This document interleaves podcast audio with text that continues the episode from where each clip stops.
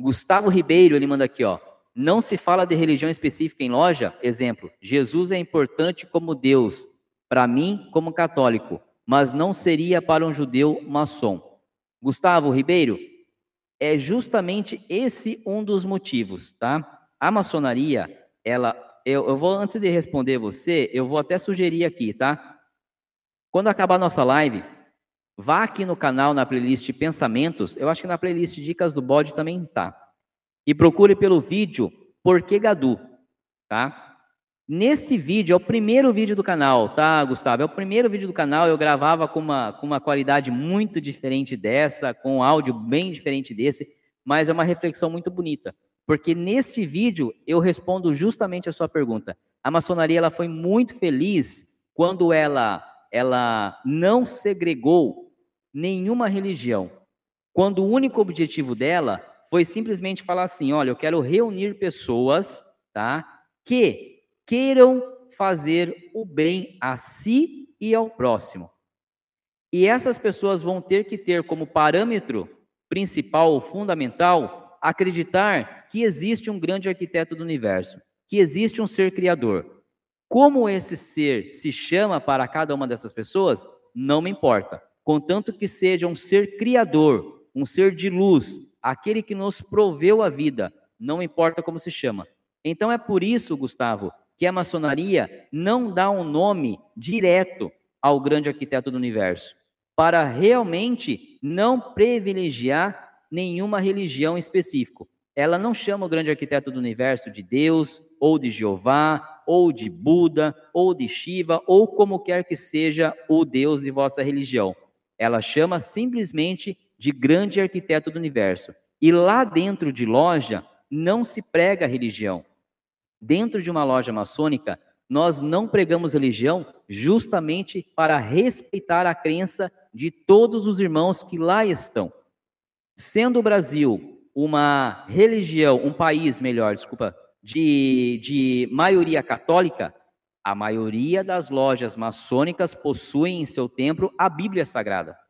Mas nada impede de que, se a maçonaria tivesse uma composição, uma loja só fundada por judeus, assim sendo, como há, com certeza, a Bíblia Sagrada, a nossa Bíblia, não seja o ponto central. Então, ali teríamos uma Torá, por exemplo.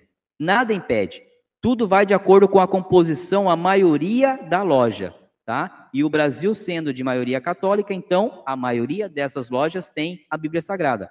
Mas nada impede de uma loja com uma vertente mais direcionada ali para um determinado público mudar. O importante é que aquele é o livro da lei que vai remeter ao grande arquiteto do universo, da maioria dos irmãos daquela oficina, independente de como ele é chamado. Esse é o respeito que a maçonaria tem por todas as religiões.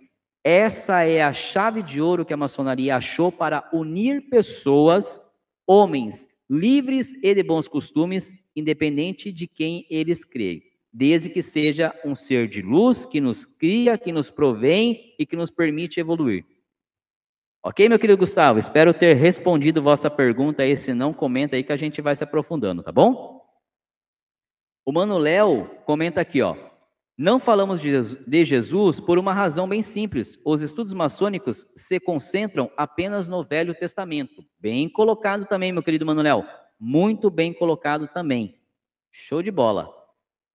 O Alexandre Cardoso, mas nada impede de falarmos dentro de loja. É, é o que eu disse, não se comenta, mas você jamais vai ser punido, advertido por um irmão de comentar sobre Jesus, sobre Maria Madalena, sobre é, Nossa Senhora da Aparecida, sobre quem quer que você queira comentar em loja.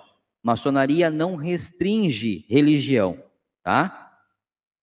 O Alexandre Cardoso, ele fala aqui, ó, Gustavo Ribeiro, obrigado, irmão. Paz e luz, amados. Muito bom. O Sebastião Ramos mandou uma mensagem aqui, mas não pude ler, ela foi retratada. Por favor, Gustavo, fique à vontade em redirecionar.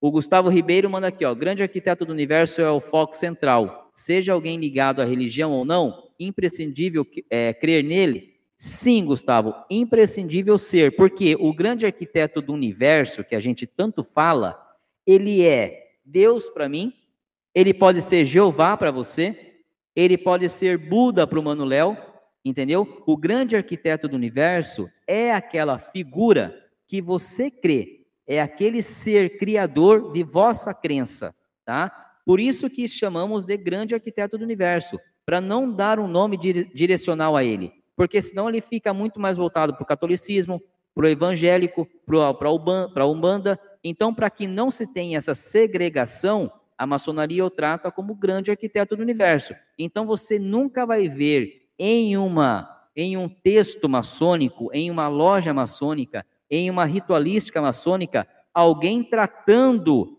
o nosso criador como Deus, como Jeová, como Buda, nunca. Por quê? Porque a minha crença pode ser diferente da sua. Nós cremos num criador, mas o meu criador é o diferente do teu por conta dessas questões religiosas. Desta forma, a maçonaria o junta e o chama de grande arquiteto do universo. O Gadu, resumidamente aqui para nós. Eu te aconselho, de verdade, Gustavo, quando acabar essa live, vá na playlist Dicas do Bode ou na playlist Pensamentos aqui do canal Bode Pensando e veja esse vídeo. O Porquê Gadu. O vídeo é Porquê Gadu. Nesse vídeo você vai entender, é uma reflexão tanto quanto longa, acho que mais de oito minutos, mas ali você vai entender mais a fundo tudo isso que eu estou te falando. É uma bela de uma reflexão, tá bom? Obrigado aí mais uma vez pelo comentário. O Alexandro falou assim, ó, foi uma resposta bem profunda. Obrigado, Alexandro.